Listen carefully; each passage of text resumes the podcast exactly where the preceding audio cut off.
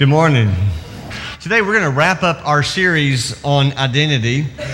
Especially we're talking about the power that identity has, the influence that identity has. It determines so much the way we think, the way we behave, the choices we make. Ultimately, it sets the trajectory of our lives. So it's really huge.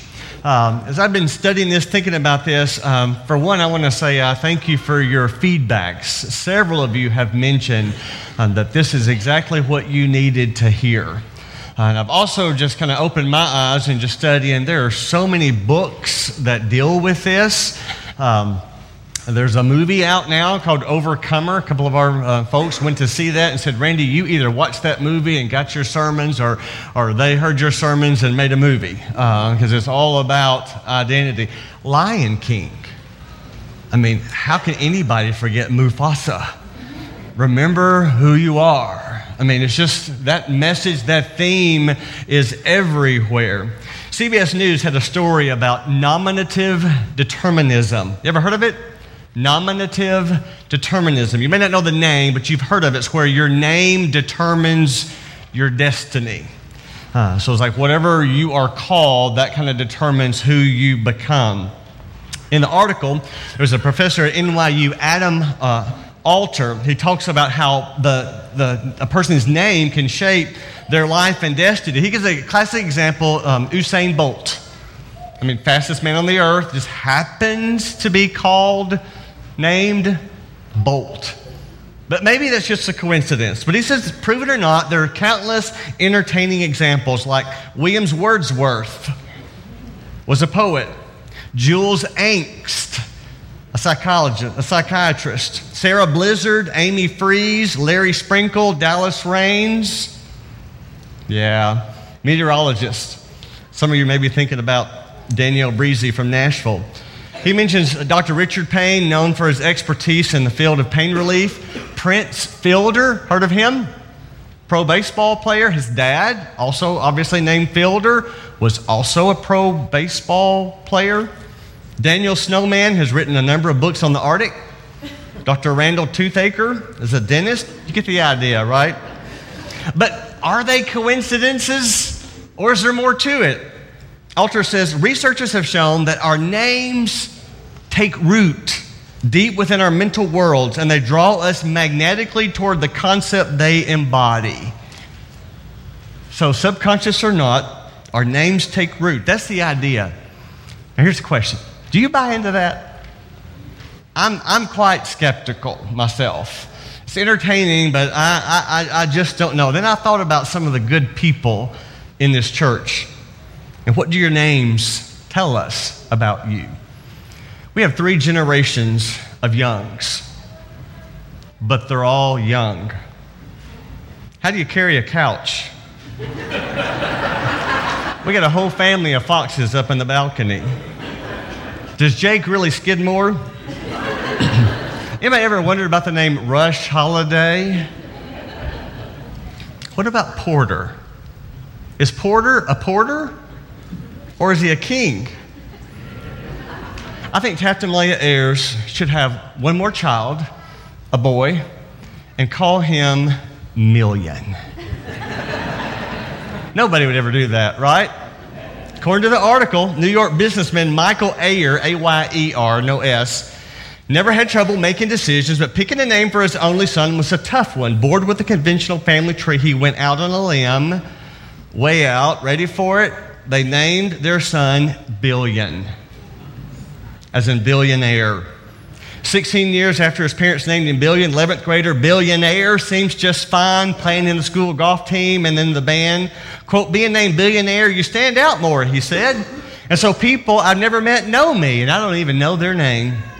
The article ends, perhaps Billionaire will grow up to become a billionaire, and so we'll finally know if it's really in a name.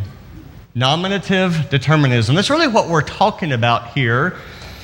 That names, labels, what we're called, the way we see ourselves, identity has a lot of power. Every week I've mentioned to you the little name tag, hello, I am. And if you didn't put your name, what word would you place in there to identify yourself. What term, what nickname, what description, whatever you write there has a lot of power in your life. So the question is, what is your identity? Because the reality is, this is what we've been talking about, it's so easy to live in a mistaken identity.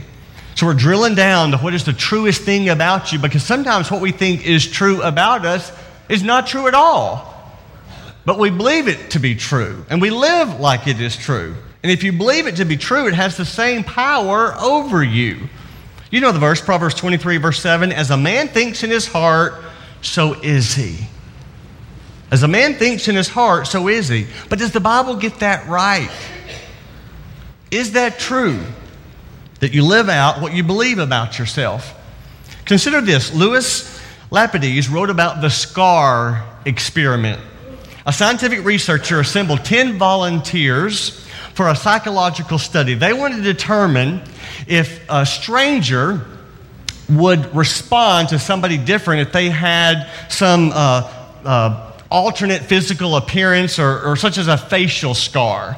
And so what they did, the participants were separated into 10 different cubicles, no mirrors, and using Hollywood makeup techniques, the researcher then, they put on these gruesome stars on each of the volunteers' left cheek. Now, there are no mirrors in the cubicle. When they got it all on there, they gave them a little hand mirror so they could quickly see it, see what it looked like, take a glance at it, and then they took the mirror away. And then they were told one last step then was to put on some finishing powder, one last layer that would seal it, keep it from coming off. But what the participants didn't know is that they actually, that last step was removing it completely. So then they were sent out into different medical offices to sit in the waiting room, and their goal was just to observe how people responded to them with this hideous scar that they thought was on their face, but it was gone. All 10 of them did this. All 10 of them came back, and they all shared the same report. They all said that people were ruder to them, less kind, and that people stared at their scar. It wasn't there. There was nothing there, but they saw people staring at them. The common quote was, people kept staring at my scar. They were more self-conscious. They held their own heads down more. But it wasn't even true. But they believed it to be true. They thought they had the scar on their face. It ends like this. The SCAR experiment illustrated how an unhealthy perspective on yourself affects how you think others see you and how you perceive how they treat you. As a man thinks in his heart, so is he. And really, this is the theme of the first 3 chapters of Ephesians. He opens the letter, Ephesians 1:1. We've looked at this verse, to the saints who are in Ephesus, who are faithful in Christ Jesus. And then for the next 14 verses, he mentions that phrase, in Christ, in him, 11 times, because God wants us to have the right picture. Last week we talked about this. Chapter 1, we are identified as adopted by God. Chapter 2, we are God's masterpiece. Chapter 3, we are loved by God. This is who you are. And the rest of the book, chapters 4, 5, and 6, talk about how we should live based on the right understanding of who you are. So for the next coming weeks, I want us to spend some time in chapters 4, 5, and 6 talking about these things, these important truths that Paul waited until the second half of the letter because first he wanted them to understand who they were. So today what I want to do is give you a quick preview. So look there in chapter 4, kind of the beginning of the second half of the letter, verse 1, he writes, therefore. Put it on the screen with the 3 dots of therefore. If you're a math person, you've seen that word before. We mark our Bibles in precept study, and therefore is a key word. You know this truth of Bible study. Whenever you read the word therefore, you stop and ask yourself, what is it there for? Because everything that follows that word is hinged upon what happened before that word, what was said before that word therefore. I looked it up, that phrase. First, I thought it was a grammar. I couldn't remember the symbol where I had learned that. It's actually a mathematical symbol. In a logical argument and a mathematical proof, the therefore sign is generally used as a logical consequence, such as the conclusion of a syllogism. And that's exactly what's happening here in this letter. He writes these first three chapters, know who you are, and then beginning in chapter 4, he says, therefore, this is how you behave. This is what you do. This is how you live. It's really interesting. He says, therefore, a prisoner for the Lord, I urge you, look at the wording there, walk in a manner worthy of the calling to which you've been called. Live your life according to what God's called you. I think that's interesting because who you are in Christ, who God's called you, you're adopted, you're a masterpiece. He loves you. God's called you. This is who you are. Therefore, walk accordingly. So here's a little preview, a couple of things we're going to look into the next couple of weeks. Number one, who you are should impact the way you treat others. Who you are should impact the way you treat others. Verse 2, with all humility and gentleness, with patience, bear with one another in love. The NIV says, make an allowance for each other's faults because of your love. This is who you are in Christ. It should affect the way you treat other people. So you be humble. You be gentle with one another. It's part of living out that identity. And think about it. When you think about God's grace toward you, when you think about how much God loves you, then that should be an automatic reminder of being gracious and loving to the people around you. Paul mentions one way it's revealed that is how we talk with others. And what you're going to notice as you read through the rest of the letter, he keeps bringing this up. He hits it and he comes back to it. For example, verse 25, therefore, having put away falsehood, let's each one of you speak the truth with his neighbor, for we are members one of another. Be angry, do not sin. Do not let the sun go down on your anger, and give no opportunity to the devil. Verse 28, let the thief no longer steal, but rather let him labor, doing honest work with his own hands, so that he may have something to share with anyone in need. And then back to talking. Let no corrupt talk come out of your mouths, but only such as good for building up, as fits the occasion, that it may give grace to those who hear. I was reading through that, and maybe it strikes you as well that verse 28 about the thief is kind of stuck in there. And wait a minute, Paul, you're kind of going back and forth. Because we understand if you're a thief and now you're a child of God, you need to stop stealing. Right? I mean, this is automatic, just instantly. Just stop. Don't do it anymore. We get that. But do we get that the way we talk should have just the same kind of line in the sand kind of moment? Not only if I'm a thief, I'm not going to steal anymore, but if I've not been watching my words, if I'm ugly with my speech, that too is going to be a line in the sand because of who I am. Paul is saying who you are on the inside should be determined of what comes out of your mouth. Before Christ, you might have had some salty words come out of your mouth. Before Christ, you might have been just as crass as the other guys on the team. And it's really not just guys, it's girls too. It could be women as much as men. That may be the way you talk before you were in Christ, but not anymore. He says, let no corrupting talk come out of your mouths, but only such as good for building up as fits the occasion, that it may give grace to those who hear.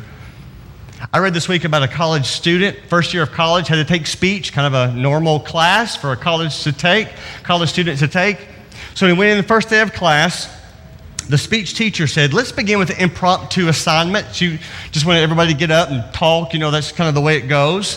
So I want you to stand up, let your class know your favorite cuss word, and tell them why it's your favorite. Went around the room. Everybody stood up, said their favorite cuss word, why it was their favorite. Went around the room, came to this one young man who said, I don't have a favorite cuss word. Why? Because I don't cuss, he said. He was brought up in a Christian home. He was known, he was taught to be like Jesus. That was not who he was. He said the teacher was flabbergasted and didn't even know what to say about that. But think about it, that student was just really living out his identity, even in that classroom situation. We even talk differently to others because of our identity. Verse 31, he tells us how to behave toward them. Let all bitterness and wrath and anger and clamor and slander be put away from you, along with all malice. Be kind to one another, tender-hearted, forgiving one another as God in Christ forgave you. Because of who you are, you forgive. So one of those songs we just sang is, we found forgiveness in the Lord, so we're able to forgive. He continues in chapter 5, verse 1, therefore be imitators of God, and look at the words there, as beloved children, and walk in love as Christ loved and gave himself for us, a fragrant offering and sacrifice to God. Why? Why do that? Because you're God's child. That's why you do it. It's who you are. Remember who you are. You imitate God. Number two, who you are should impact your morality. That may not be the best word. That's the first one I could think of, really. It's talking about your sexual morality, your general morality, you're just choosing what is right in any given circumstance. But in chapter 5, verse 3, he goes on, but sexual immorality and all impurity or covetousness must not even be named among you, as there is proper among the saints. Another identifying word there, you're a saint. So he lists this. Now, you and I might read through that and go, well, of course, that's true. But for the Christians in Ephesus, they needed to hear this because sexual immorality was common in the religious practice of their day in that temple. That was what everybody did, and it was expected. It was the norm. And so for him to write this way is saying your identity in Christ should make a difference there because that's not you anymore. Maybe that was you before Christ, but it's not who you are now. And then number three, who you are should impact the home. Chapter 5 is one of the most beautiful passages about husbands and wives, so much so that it's not uncommon to hear some of these verses included in a wedding ceremony. Beautiful passage about the love relationship and how to treat and respond to one another. We'll talk more about that in the coming weeks. But for now, look at verse 33, chapter 5, verse 33. However, let each of you love his wife as himself, and let the wife see that she respects her husband. You know, as much as any culture and any age might struggle to have successful marriages, for the first century Christians, this was just as challenging, if not more so. To this Roman culture, Paul was writing here, it was not for them, for the men to think that way toward the women, for the husband to think that way toward the wives. Paul says, honor her, cherish her, give yourself up for her, just as Jesus did for the church. That's the commitment you have. And so for that culture, that had to be hard to hear, maybe even offensive to hear, that that's the way now that I'm in Christ, I'm supposed to treat my wife, treat my husband. Even in marriage, you look at that. You respond through the lens of who you are as a follower of Jesus. Then in chapter 6, he addresses children, verse 1. Children, obey your parents in the Lord, for this is right. Why should kids obey their parents? The New Living Translation says, children, obey your parents, because you belong to the Lord, and this is the right thing to do. That's who you are. See, children have the first authority in their lives, their parents. Parents, you are that first authority figure. And so there's times where you might even say, because I said so. And they need to learn that. But there comes a time when that's not enough. We talked about this. When they're leaving home, they're going out with some friends, we'll say the words, just like Mufasa, remember who you are. Remember who you are. You should stand out in a good way if you're a child of God. You might remember the news story a number of years ago about a missionary. Warren Beamer, he was visiting in Nigeria. I put a picture on the screen. Several news agencies carried the story. The children were in this filthy, ragged, just the stench of excrement was everywhere, even in the dining hall. And the children there, some of you have been in situations where you know this, the children are thrilled to see a visitor. Especially if you've got toys or candy, they know it's going to be good for them. And so in this particular situation, they ran around the corner, saw some of these little children. They're excitingly chattering in a British accent because that particular area was a British colony in days gone by. Everybody was talking their little British accent except for one little boy who talked differently. When asked where he was from, in pure Texan twang, he said, Houston. You don't expect a black boy in a Nigerian orphanage to say he's from Houston. But that's exactly what he said. It took them all back a little bit. So Beamer, as he went in that room, found other siblings there of this little boy. He thought, okay, is this true? Could it really be? So he started asking them some questions. Who's your favorite team? Houston Rockets. Who's your favorite player? Name. Some of the older ones started reciting their social security number. They were talking about their teachers back in Houston, their schools, how much they missed Domino's Pizza. Even mentioned their church name where they went years ago. Beamer started singing the national anthem. Every child stood up, put his hand on his heart, and sang along every word. Beamer was convinced, and he made a vow to get these Americans back home. The article said, with the help of the State Department, the children managed to go home without passports or paperwork. The next picture is from the Oprah show. Only picture I could find where all of them are together. I know what you're thinking. How could these American citizens, these children, be in this Nigerian orphanage? How does that happen? A lot of details, but let me just share just a little bit. It began when a lady named Mercury Liggins adopted 3 girls and a boy from one family, and then 2 boys and a girl from another family. And since the older siblings, especially a group of them, are harder to adopt, she was paid $550 per child by the state. The mom became engaged to a Nigerian-born truck driver. They took the children to Nigeria, left the children with his brother. One report says, another says they're not sure who this man was. The woman took a job working in a food service in Iraq. That man stopped making payments, so the children were turned out. Finally, someone alerted the Nigerian Child Protection Authorities and found them malnourished. Some were very sick with typhoid and malaria. Some of them couldn't walk. Placed them in the orphanage. When Warren Beamer came upon them, while they may have looked like any of the other orphans, there was something about them that was different. They stood out. They talked differently. They acted differently. And he could just tell. That's what Paul is getting at here in this whole book. We do not belong in this world. We are citizens of heaven. There may be times where we look like everybody else in the room, everybody else on the job, everybody else around us, but we are different.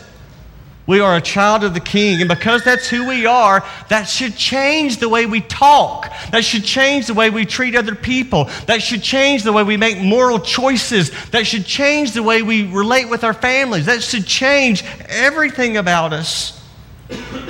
So here's what I want to do as I finish up this part of Ephesians. The bottom of your outline that's on the screen as well is that sticker, hello, I am. And the question is, what is your identity? Other than your name, what is the one thing you would say that identifies you? And what I want to do is just share with you what the Bible says, who you are. Look at the screen. In Christ, I am the salt of the earth. I am the light of the world. I am a child of God. I am Christ's friend. I am a temple of the Holy Spirit. I am a saint in Christ. I am God's masterpiece. I'm part of God's family. I'm righteous. I'm a citizen of heaven. In Christ, I am chosen by God. In Christ, I am holy. I am called by God. I'm a foreigner in this world. I am justified. I am forgiven. In Christ, I am free. I am purchased. I am redeemed. In Christ, I am made complete. In Christ, I am saved. I am set apart. In Christ, I'm a new creation. In Christ, I am loved. In Christ, I am born of God. and the evil one cannot touch me. So I guess the question is, are you in Christ? That's the message. That's what Paul makes here over and over again as he opens this very key book. Well, before he gets to how to live, he wants to know, are you his? Our invitation song is to give you an opportunity to be in Christ, to confess you believe Jesus is the Son of God. Let him make you that new creation. Let him give you his righteousness. Let him call you out. Let God adopt you. This morning, if you'd like to be baptized, we'd like to help you with that. Or if you're a Christian, we can just pray for you in any way as you try to live out your identity. Won't you come as we stand and sing to encourage?